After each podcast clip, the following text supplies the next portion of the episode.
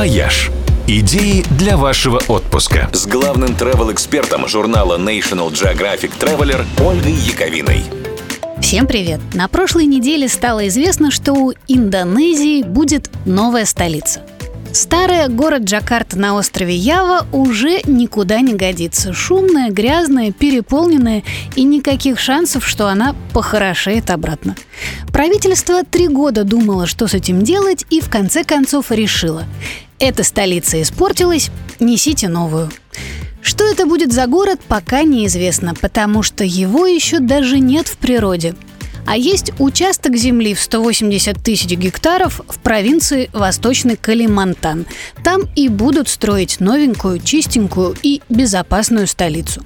Ожидается, что процесс этот займет лет 10, так что нынешним школьникам пока еще не придется менять свои показания на ЕГЭ по географии.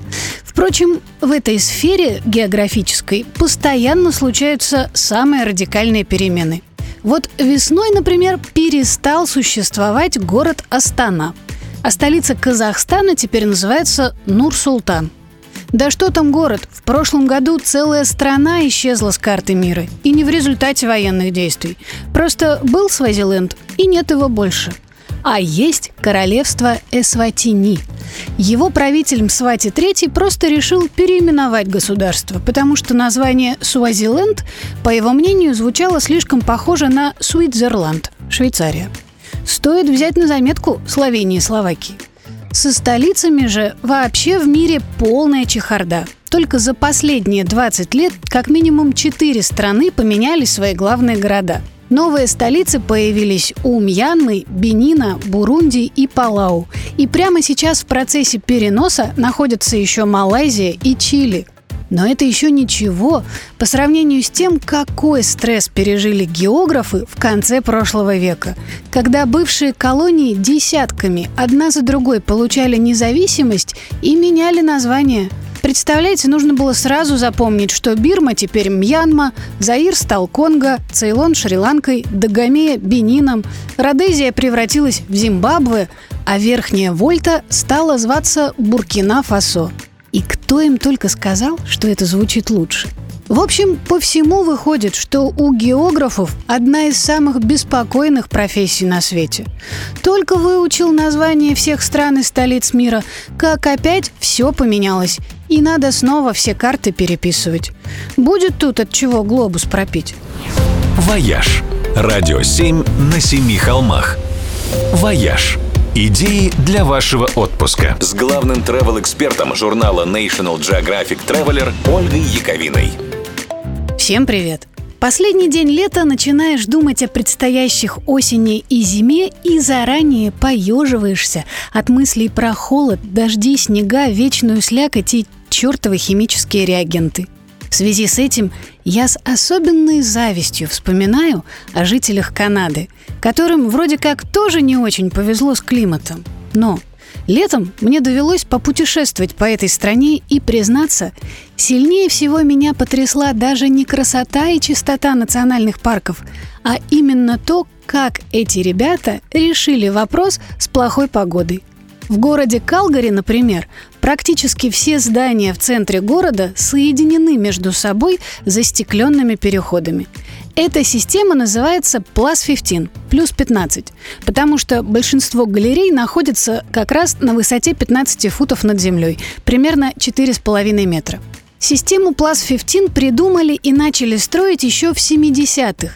И сегодня эта система крытых галерей протянулась в общей сложности почти на 20 километров и позволяет перемещаться по всему центру города – так что те, кто там живет и работает, могут хоть всю зиму проходить в босоножках и футболках, при этом ничуть не лишая себя социализации и связи с миром.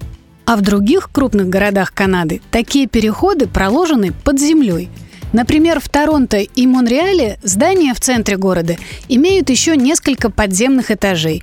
Эти этажи между собой сообщаются, и там расположены кафе, магазины, кинотеатры, парки с фонтанами и записями птичьего щебета. В общем, настоящий подземный город, просто как в фантастических романах.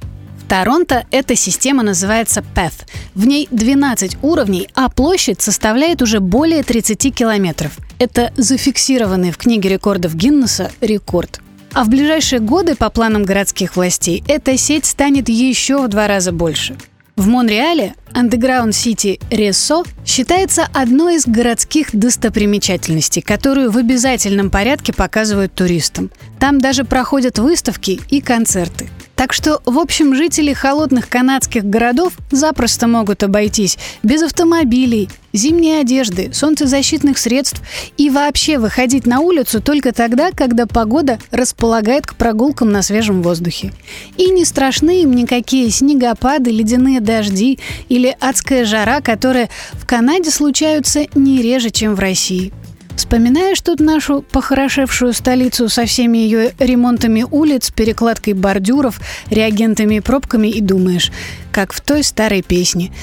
Так похоже на Россию, только все же не Россия. «Вояж» – радио 7 на семи холмах. «Вояж» – идеи для вашего отпуска. С главным travel-экспертом журнала National Geographic Traveler Ольгой Яковиной. Всем привет! Раз уж сегодня 1 сентября, то о чем же еще говорить, как не о школе?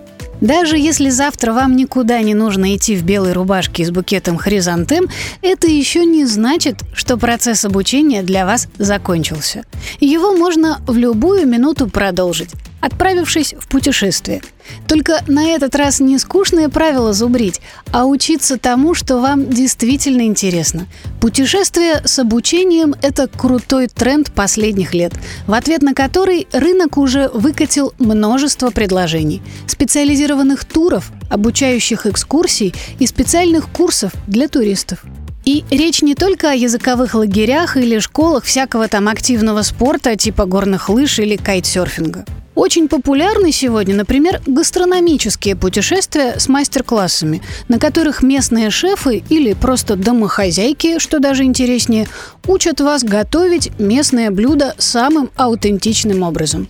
Делать настоящую пасту в Италии, лепить настоящие хинкали в Грузии или варить настоящий том-ям в Таиланде – в Великобритании можно пройти курс Королевского садоводческого общества и узнать о тонкостях выращивания, ну, например, роз, а заодно и осмотреть самые красивые сады и парки. В Бангкоке можно научиться делать тайский массаж у монахов из храма Ватпо, где этот массаж, собственно, и придумали.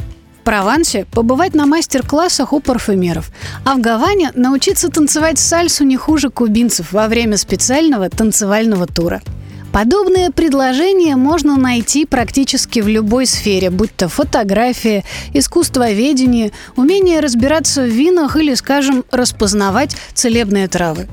Потом при случае, когда кто-то скажет вам «Ого, как ты круто умеешь, ну не знаю, вязать морские узлы», как приятно будет ответить «Да, это меня один старый морской волк в Марселе научил».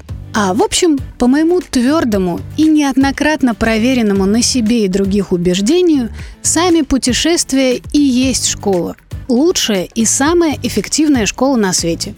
Еще Марк Твен писал, что путешествия губительны для предрассудков, ханжества и ограниченности. Так и есть. Поездки меняют нас и всегда в лучшую сторону путешествиях, даже не прикладывая усилий, ты осваиваешь иностранные языки, становишься более открытым, социализированным, способным быстро адаптироваться к новым условиям и, главное, более счастливым. И еще это тот случай, когда на следующий урок хочется бежать со всех ног. Ну что же, достали тетрадки? «Вояж» – радио 7 на семи холмах –